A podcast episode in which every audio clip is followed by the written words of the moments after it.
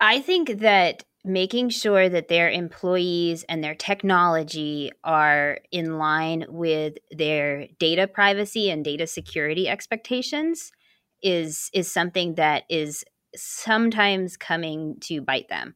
Uh, you know, especially as things open up, we're seeing some employees, oh, you know, I can go to Starbucks again. This is so great, and they're taking their laptop and and uh, you know working on something that is confidential or um, or proprietary or you know in, in an attorney's case um, privileged.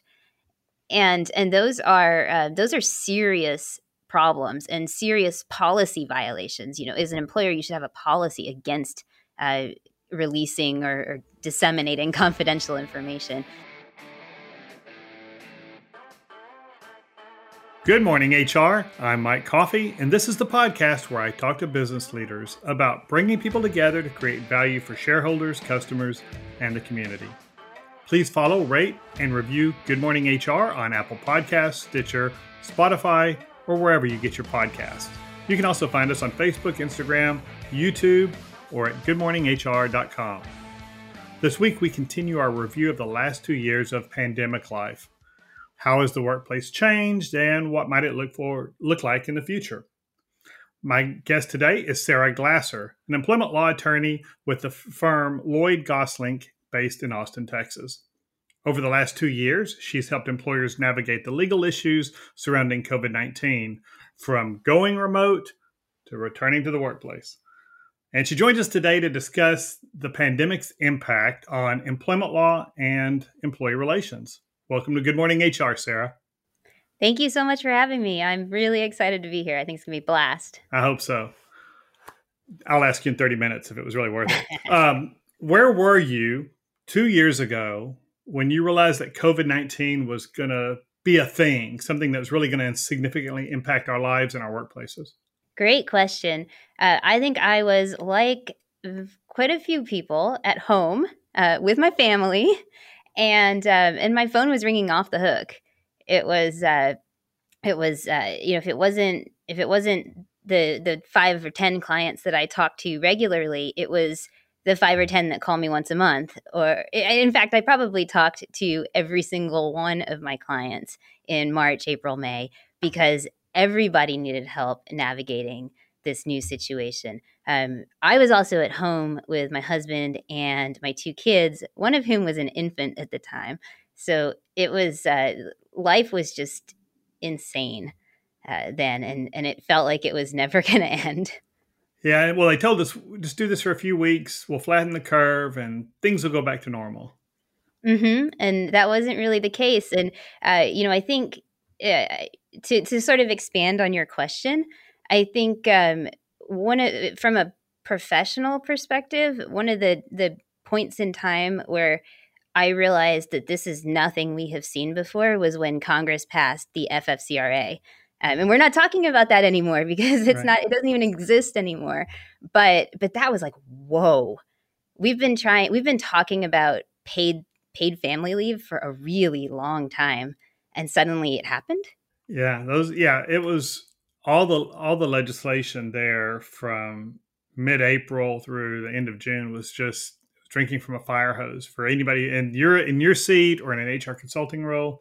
Um, I do precious little real hands-on HR consulting anymore. I'm running my enterprise and my employees and all that, and I spent a lot more time doing just good old consulting stuff and helping employers figure stuff out. And I knew early on which of my employee employer clients we're going to weather it pretty well, and which ones are going to have real changes just from the insight that I already had into how they ran their businesses, and and that tended to to work out.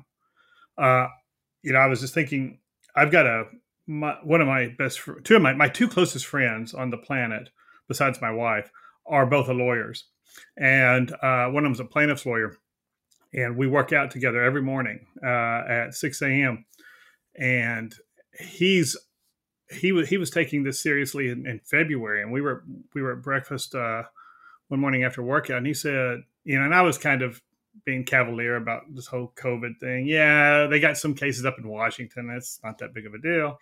And he said, dude, this is going to be you know a big deal to the point that we may not be able to work out every morning. Go to yoga. We we yoga. We we, we practice yoga uh, at the same studio and work out together. And I'm like, we got to find a cure. I mean, that's it. I, you know, that's that's my line in the sand. You can do everything else, but you can't take that away. And they took that away from us for six months. I mean, it was just you know we you know a lot of it. So so it's kind of a it's it's it's weird when you look back, and I wouldn't want to go back to that whole shutdown period, but uh, it it definitely made us stop and reevaluate how we do business uh, in a lot of ways. Um, how have you seen over the last two years HR's role change inside their businesses? I think it's changed in the sense that it has expanded. So we joke that HR plays this this uh, multifaceted role where they're uh, you know a quasi legal expert, they're a medical expert, they um, they're the counselor and the therapist. We joke about that, but I think that COVID amplified that. Suddenly, I mean, before COVID, when was the last time you looked at the CDC's website? Right.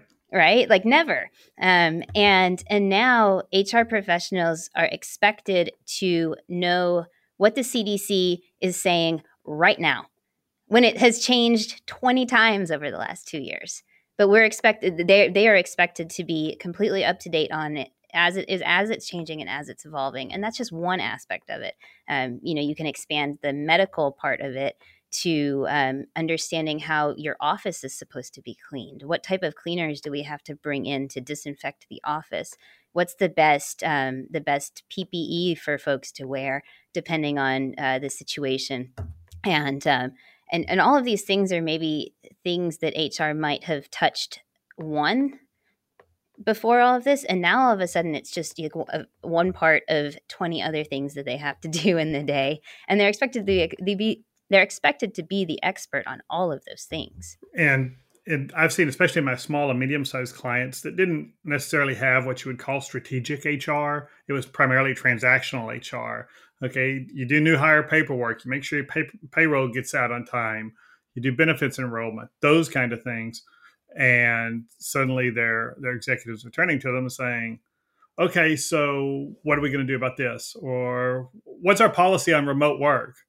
Well, we don't have a policy on remote work because you've never allowed anybody to remote work, you know. And so it's now, you know, and and they were, you know, well, what's best practice, uh, you know, and uh, all those kinds of things. I think you're right. HR had to step up and do a lot of things, or and you know, and I've certainly got small uh, employers, uh, you know, that and even private equity clients that are that have a number of employees but don't have an HR person and and so the business owner had to step in and start making those those calls. Certainly, that's what I did. You know, I was on I was on spring break in Bentonville, Arkansas, and just started watching the country start shutting down, and and got on the phone with my team, and we went remote while I was on spring break. I mean, you know, and I wrote my returning to the workplace book in June because it looked like we were all going back to work in June, and and gave that to you know all our clients and everybody, and here we are two years later, and I've got clients who, you know, who are like me, who said, "Well, we're probably never going back to the, what we were." So, yeah, well, um, maybe your book was manifesting. Yeah, yeah, yeah. well, it was. I think we had an extra year and a half of COVID just because anytime I place a bet on something, it goes the other way. So my book on returning to work work just made sure that that didn't happen. So next time I'll, I'll, I'll go long on COVID, and maybe it'll help. There we go. But but you're right that HR suddenly has not suddenly they always have but but their role is expanded. They've got a bigger seat at the table now. Uh, you have a you know as an hr professional you have an opportunity to talk to the business owners about what the policy should be. Uh, you know we for example remote work um, you know that's a big draw for a lot of people. So if we are having difficulties with respect to hiring this is something we need to consider yeah, and and I definitely want to spend some time on this whole remote work, telework, and all that. But as you watch things unroll, in, but way back in 2020, what did you see some employers do well?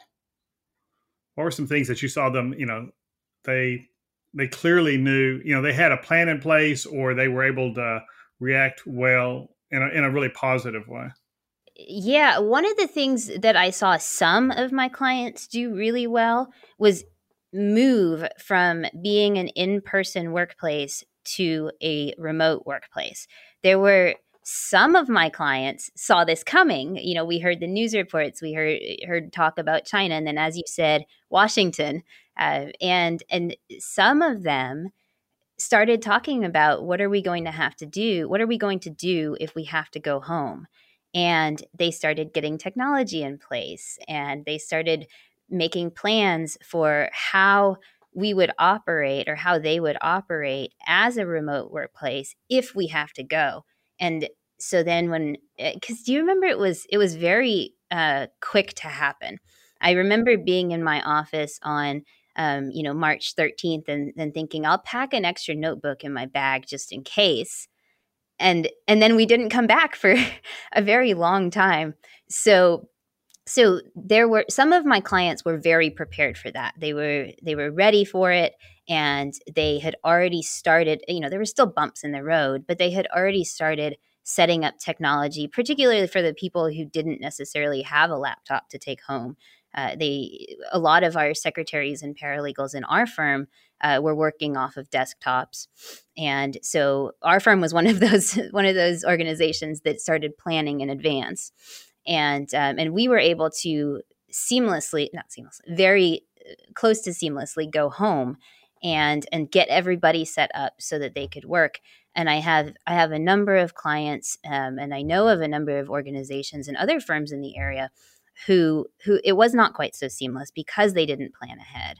So so that's one of the things that i saw people do very well. Um, another one i think is um, is is uh, the the character of management came out um, during during these difficult times.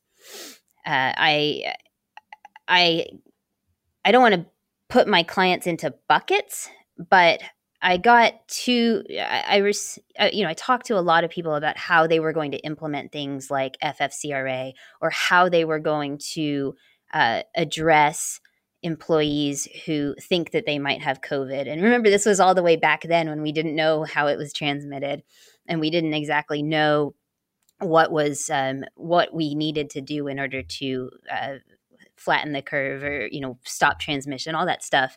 Um, you know, at one point in time, we thought touching things was how we got it. So right, yeah, people uh, were the, washing their fruit and stuff when they got yeah. it back from the groceries, right? Yeah, washing the outside of your milk carton. Yeah, yeah, exactly. But in a, in any event, um, I saw two two uh, I guess general attitudes. One we're going to protect our employees and and we're going to to treat them as we would like to be treated uh, because because that's the right thing to do but that translated back to their business because um, it, it increased employee morale and made them feel like their organization was was there with them while all of this was going on um, and then on the other side i saw and you know the reason for this could be any number of things, but but I saw employers who were not quite so caring about uh, about what was going on. We need you to be here. Um, you're interrupting our business.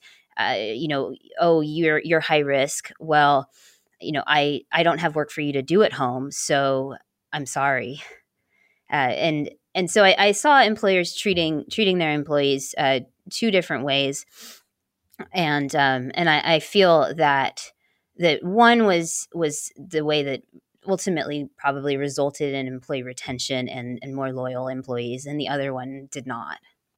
So, a lack of compassion or understanding of the employee's specific circumstances, uh, and that's probably, like you said, that's reflective of that management's character to start with in a lot of ways. Uh, one of our earliest guests on the podcast last year uh, was my friend Terry Swain, who's an HR consultant. Uh, and uh, she uh, and she, you know, we talked about how COVID exposed bad managers. And I said early on when we first started hitting the uh, my clients who had good management, good people practices, effective ways of managing performance versus just walking managing by walking around looking over your shoulder you know where those managers just had to keep their thumb on their employees in order to get things done. Those are going to be the ones that struggled when, when we went remote and and and we've definitely seen it. I mean that's uh you know uh, how how we manage people has got has needed to change uh, just from a pure business efficiency point of view, but uh, and and uh, now it's a, an employee retention point of view and everything else. It's, it's got a giant impact. Um, what do you think? The looking, you know, at where we are now, two years later, and the changes. What do you think the biggest changes are in either employee mindsets or just attitude, employers' attitudes about work? Well, my my the first thing that comes to mind is telework. It's that's that that is the thing that came out of COVID that I think is here to stay. Um, but do you want to talk about that now? Sure, or, yeah, let's jump on. yeah. Uh, okay. Well, yeah. I mean, I, I think it's changed. It's changed employers' mindsets and it's changed employees' mindsets, and it's become an employee retention issue. And I think it is has already started to lead to a shift in the workplace. Um, everyone, every employer falls on a spectrum of, uh, you know, we are in person and you are not allowed to work from home to uh, to we're fully remote. And everyone falls somewhere on that spectrum and every employee falls somewhere on that spectrum as well.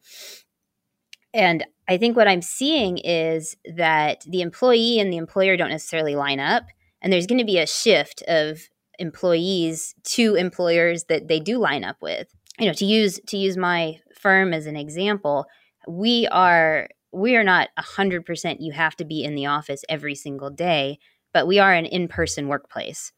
And and we have lost some employees as a result of that because they did not want to be in the workplace. And and if that's the case and that is our you know our organization's position on that then this isn't the right place for them to be and they're going to find the right place for them to be. And then, and then we're going to hire someone who replaces them who is okay with being in person. And i think the same is true the other way with respect to remote work because i am a i remote work was a special kind of torture for me.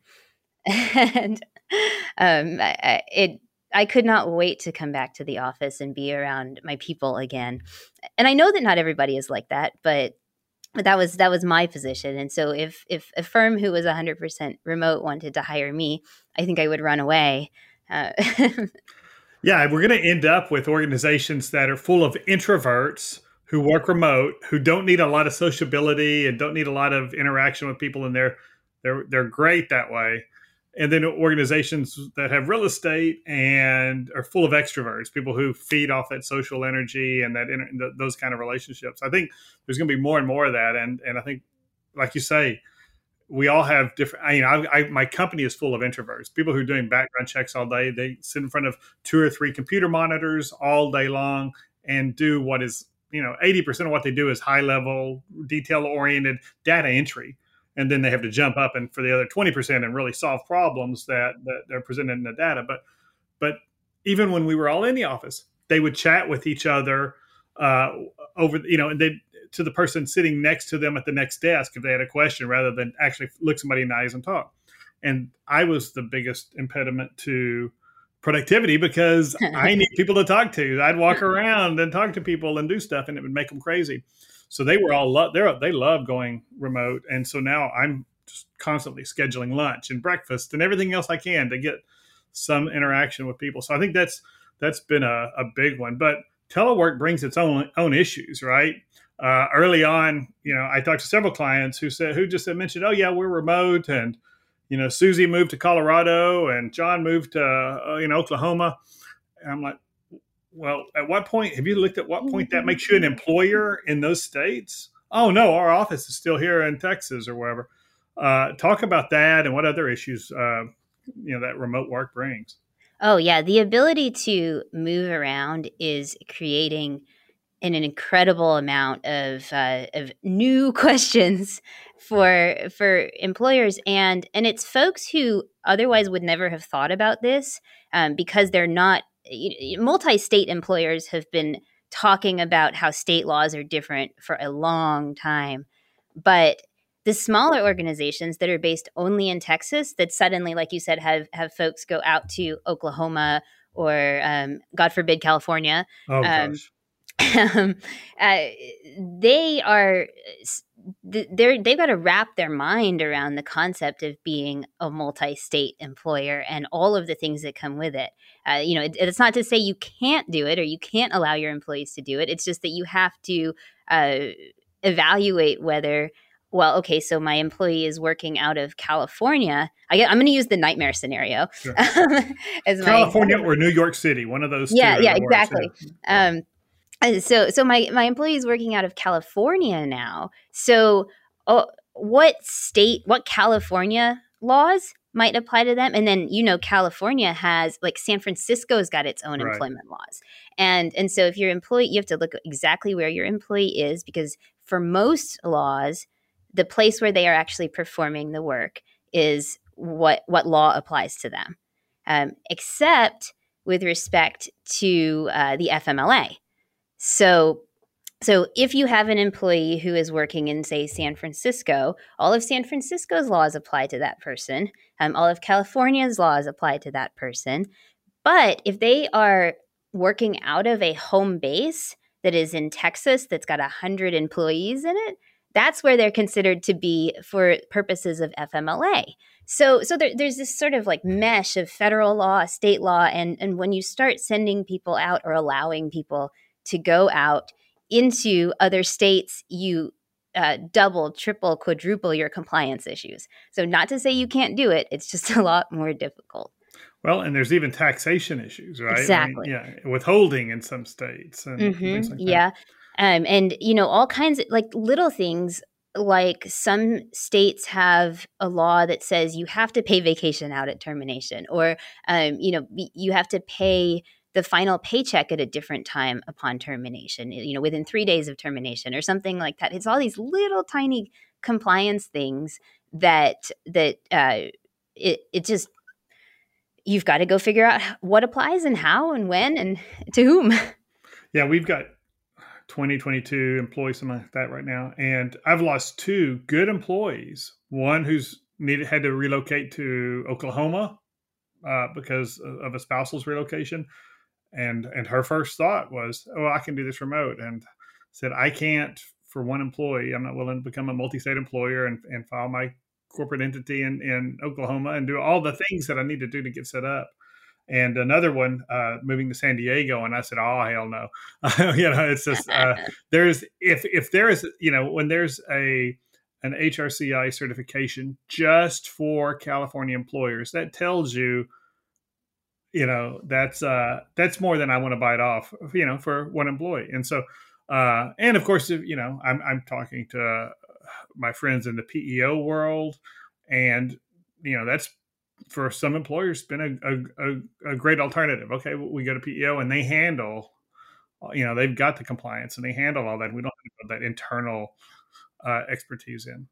Um, but no, uh, but I'm lucky. Pew pew. I live in Texas, and it's a you know big. We got a big state. I've told my employees they can live anywhere in Texas as long as they understand within with 48 hours notice they have to be up here in our you know in Fort Worth for a meeting if we you know if we have an issue and we need to you know have a, a, a you know whether it's an employee engagement thing or whatever they've got to be here and you know and we'll give them a lot more than 48 hours that, that'd be a critical situation if it happened but they got to be willing to come to Fort Worth to do that but other than that you can live in El Paso which is my second favorite city in the country or Austin which is my third favorite but for the traffic uh, but they can live anywhere as long as it's inside the state. So yeah, that's a, a wide perimeter you've given yeah. them. Yeah, but yeah. you do that. That brings up another interesting question that I'm getting pretty regularly, which is uh, travel expenses. Mm-hmm. So you know when you bring people in it, within a, within 48 hours notice uh, you know are they paying for it are you paying for it um, it's uh, it's it's a really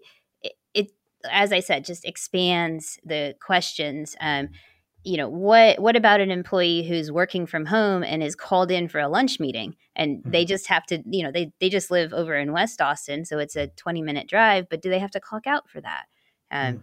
for the commute and, you know, part okay yeah.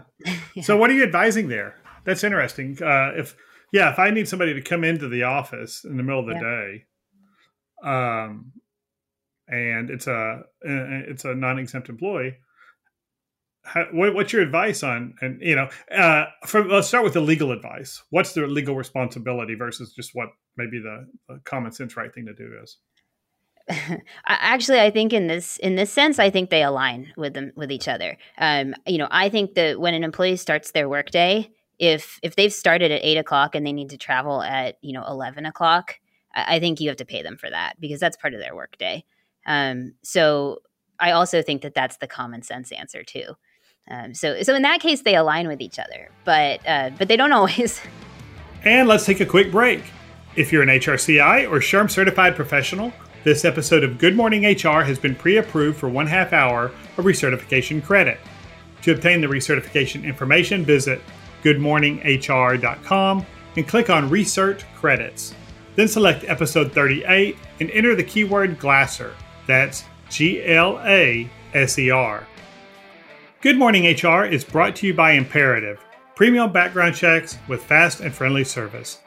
23 years ago, I founded Imperative to partner with risk averse companies in making well informed decisions about the people they involve in their business.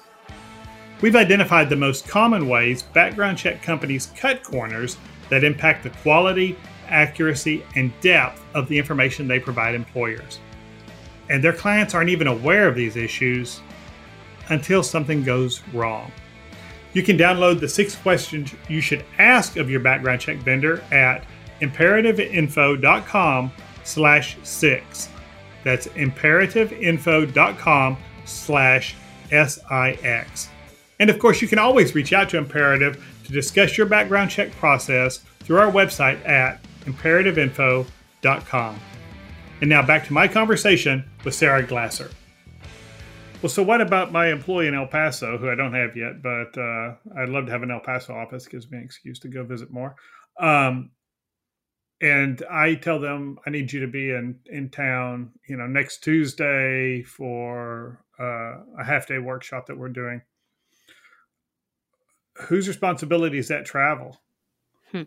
That's an interesting question. Uh, you know, I think I think legally speaking, so long as they they know this up front it can be their responsibility because it, particularly when we you have a workplace that was in person and then you went remote um, and you've got these employees who moved out to el paso or moved out somewhere uh, with the understanding that they need to be back uh, you know i don't think that there's a law that requires you to pay that like as a business expense or something like that but in this might be a case where what the law says doesn't necessarily align with the employee retention common sense answer which maybe if you you've got an employee who's a good employee that you want to keep um, out in El Paso and you need them in um, you know once a quarter uh, you know maybe the cost of you paying for that is is so minimal that it's worth it as an employee retention um, kind of benefit type thing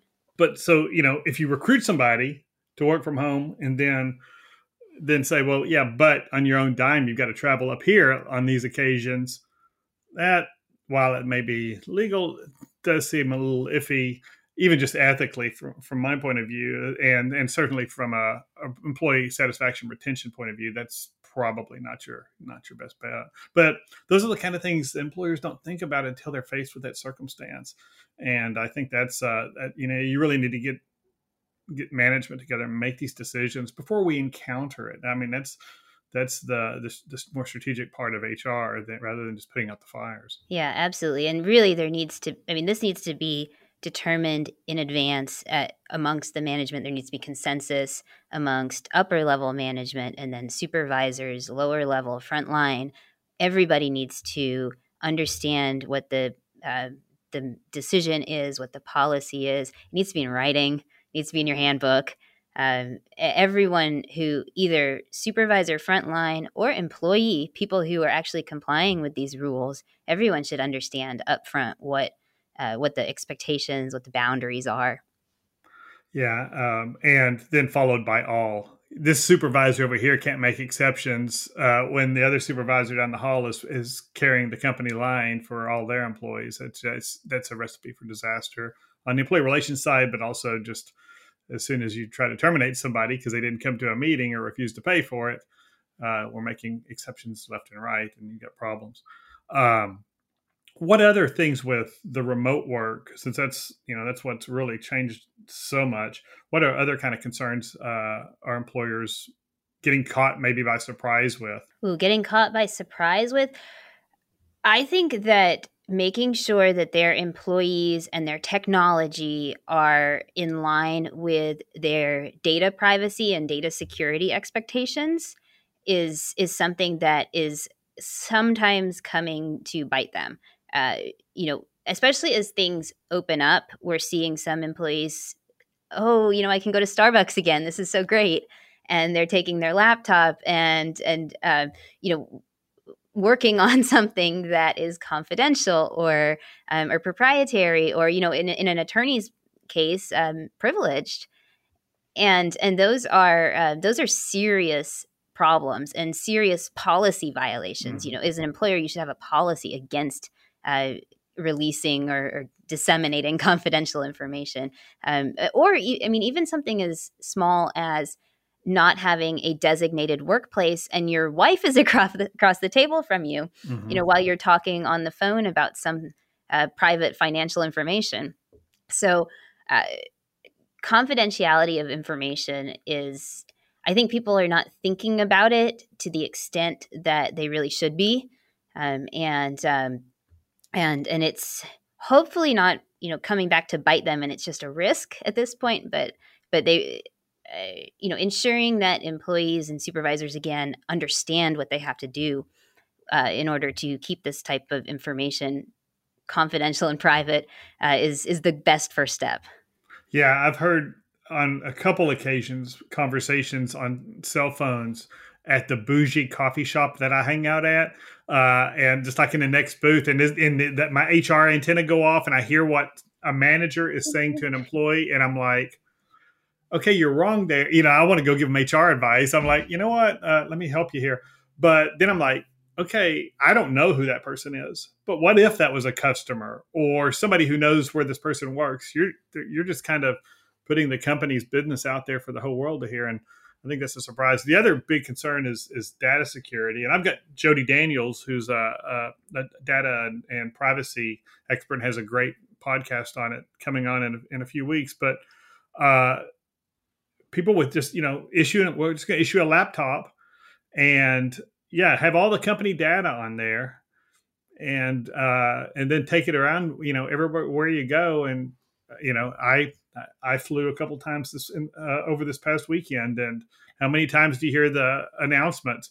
Would the person who left a Dell laptop at Security Station Three please come? And you know, that's just need somebody, you know, anybody go pick that up and and walk away with it. And depending on how good your encryption and your technology is, the keys to the kingdom could be right there on that laptop. And before you, you know, you're, you know, before you're you even realize it's gone or you've lost it, uh, you know there, there could be a lot of compromise there. Yeah exactly that's a, a huge one um, and, but again just just like with uh, with with travel expenses and just like with everything connected to remote work it's it's a matter of creating a policy and making sure that it is uh, disseminated and and that folks understand what the rules are and and you can you can control for these risks you just have to think about them in advance um, another big one that we haven't talked about are wage and hour issues.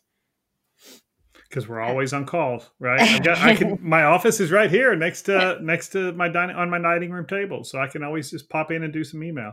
So, what are the big issues there? Yeah, well, um, you know, I I would expect that you're probably an exempt employee, and so you are allowed to log on um, at 11:30 at night if you want to. Um, and but but there are lots of employees who who are not they're they're non-exempt and they're paid hourly and it's really important for employers to make sure that they pay them for all of their time that's worked.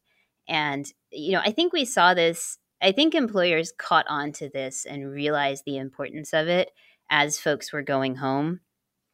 I have had some i have had some issues with some of my clients where where um, we're getting overtime claims uh, from from way back in 2020 or you know over the summer stuff like that and our answer is kind of we didn't have enough work to do back then you you were bored you weren't working overtime but, but the answer was no i mean i was i was on my computer from eight in the morning until nine at night, and I was doing this. And, you know, how do you know differently? Do you have the electronic records for that? So, so it's getting a little bit messy. Um, but, but, you know, reversing out the, the the issue for employers is making sure that their non-exempt employees understand what this what their schedule is um, that they have to clock in, they have to clock out. If they want to work overtime, they have to request permission um, and get approval if that's what your policy is, uh, and and that they have to record all of the hours that they work, so that they can get paid for all of the hours that they work. And um, and you know again making sure you have a policy that says all those things is a, a long way towards uh, being in compliance with that yeah i just uh, when that long ago that I, I talked to an employer who said basically my employees, if they don't record their time and report it to me, that's on them, not on me, because I've got a system set. And I and I'm like, well, FLSA requires the employer to keep track of the time. I mean, that's the employer's responsibility. And so, if an employee comes back and says, "I forgot to tell you about this," that's on you as much as them. And and and I think the days of of just keeping an Excel spreadsheet out there on a server someplace where people are are supposed to put in their time back and forth in a remote environment like this, you, it's probably time to do something a little bit better. Plus, you know, the the investigator and cynic in me, you know, employees will pad their time. Uh, you know, that we've all seen it, and and um, and so having you know you know having a system where they have to be their computer has to be hard connected to your network in order for them to really be able to do any work. And for a lot of your non your non exempt employees, that's probably true. I mean, you got to be connected to servers or networks, and and there's a good check and balance right there. And we know you can't do any work on behalf of the company if you're not connected to the network if it's that kind of environment. And and then so let's look at your connection times and let's check mm-hmm. you know and balance that. Yeah, well, and that's the other side of the issue the productivity and monitoring that. And there has been a lot of talk about micromanaging and how closely should you watch your employees. But I want to say one thing about your comment earlier about, about your employee, your friend or uh, client who um, who feels like, um, you know, he's going to take his employees' uh, records as as their word. And and I think as an employer, you so long as you have a policy that says you know you employee are obligated to record your time accurately you get to do that to an extent if your employee is doing something that you sh- uh, uh, you as a rational common sense person should be questioning what they're doing if they're if they're saying that they're clocking off at six o'clock but you're getting emails at midnight you have an obligation to ask questions about that you can't just say well, they only wrote down nine to six, so that's what they get paid for. You have to do some investigation when you see, um, or you know, if they're sending you messages, or they're doing an incredible amount of work that you you they no one could possibly do this in a workday. Um, that's something you have to look into. You can't just you know bury your head in the sand. Yeah, and those and your superstar employees, off you know, on the non-exempt side, are often really dedicated and will say oh, I don't mind. You don't have to charge me for that. You know, you, I, am not going to charge you for this. I just want to. It's not a matter. You know, you're not a 1099 contract. You're not a. You're not. A, you know, you're not a con. You know, you're not a vendor right, who's going to throw in some extra labor. But you know, you're an empl- employee, and and I need to pay you for you know every minute of it. And you know, there's not much. If it comes, if you're sending emails and reading emails, that's probably not going to qualify at this point as de minimis. Uh, I would think, uh, you know, you know, it's one thing to scan your emails and say, "Oh, I don't have anything to worry about tomorrow," but I always think I'm just going to scan my emails. I pull out my phone and just stuff, and then 15 minutes later, I've realized, uh, oh, I don't, I haven't heard. You know, I last, I just missed 15 minutes of Yellowstone because I was just going to peek at my, uh, at my uh, email. So, uh, Beth Dutton for president, by the way. Um, I've, I've heard great things about Yellowstone. Yes. It's on the list. One uh, last thing, because we're running out of time, and you talk to a lot of employers. What do you think that, looking into your crystal ball, what's the one big issue that you think employers should be considering about, you know, planning for in the future, like we were, you know, some of us did and didn't plan for COVID? What do you think the thing that employers is on the horizon that employers haven't prepared for yet? This is adjacent to the telework issue. Uh, I I think that if you are an employer and you have not decided what you're going to do about remote work, um, got a plan in place, I think that you are putting yourself at a disadvantage in the in the market with respect to hiring employees. And I think that the um, this is getting outside of my legal mm-hmm. no, um, my legal good. prowess uh, and more into just what I think generally about about creative workplaces and um, and remote work is one of those elements of creative workplaces. But I think that the work what we what we see as a traditional workplace where you come into an office like like this, um, like where I'm sitting, or um, or what I do every day, is is not going to disappear for everyone, but is forever changed for a lot of people and a lot of organizations. And um, and I think that employers who don't recognize that as a um, a method of attracting good, uh, qualified, diverse applicants to fill their positions are really doing themselves a disservice. So I, you know, I touch on benefits and I write policies with respect to benefits, um, and I'm writing some creative policies these days. But, uh, but, but, you know, I don't know if that's necessarily inside of my my legal scope. Uh, but, uh, but I do see that as the future. And employees' expectations. I, you know, I think like we talked about earlier, there are a lot of employees who've said, "I would rather go find another role."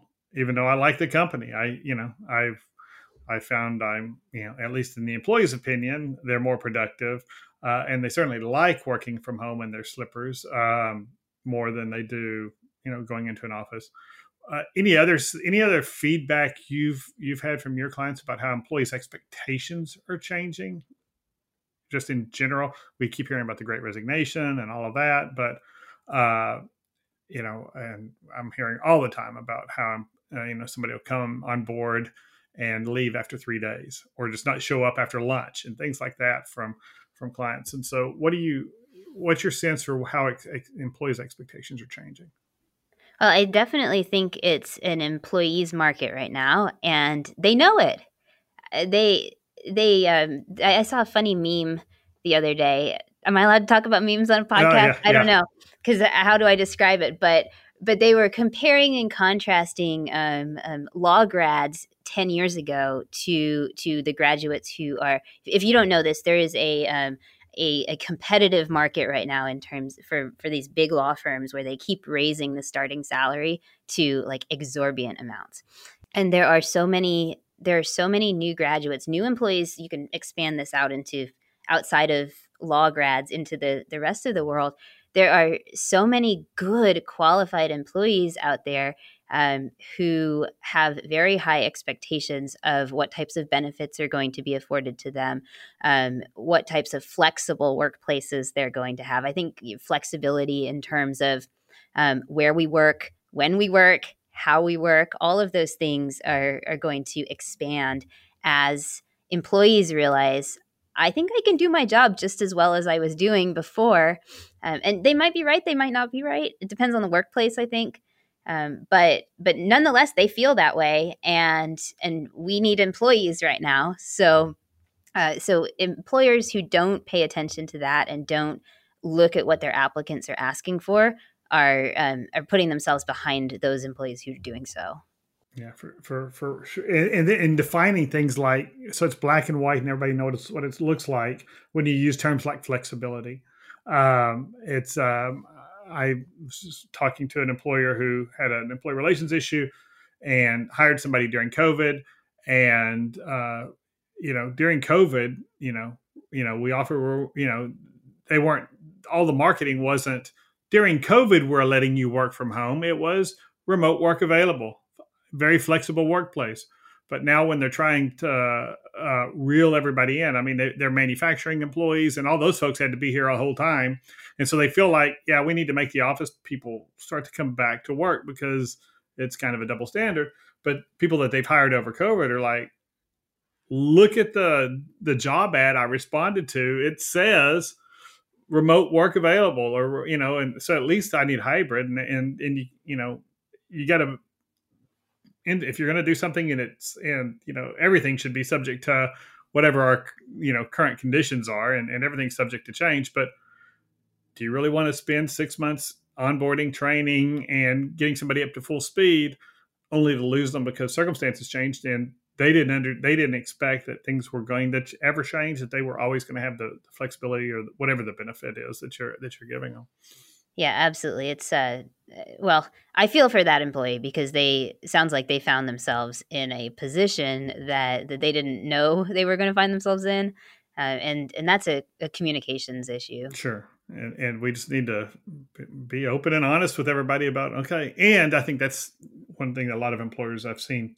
do things well they've been just real transparent. Okay, this is what we know now.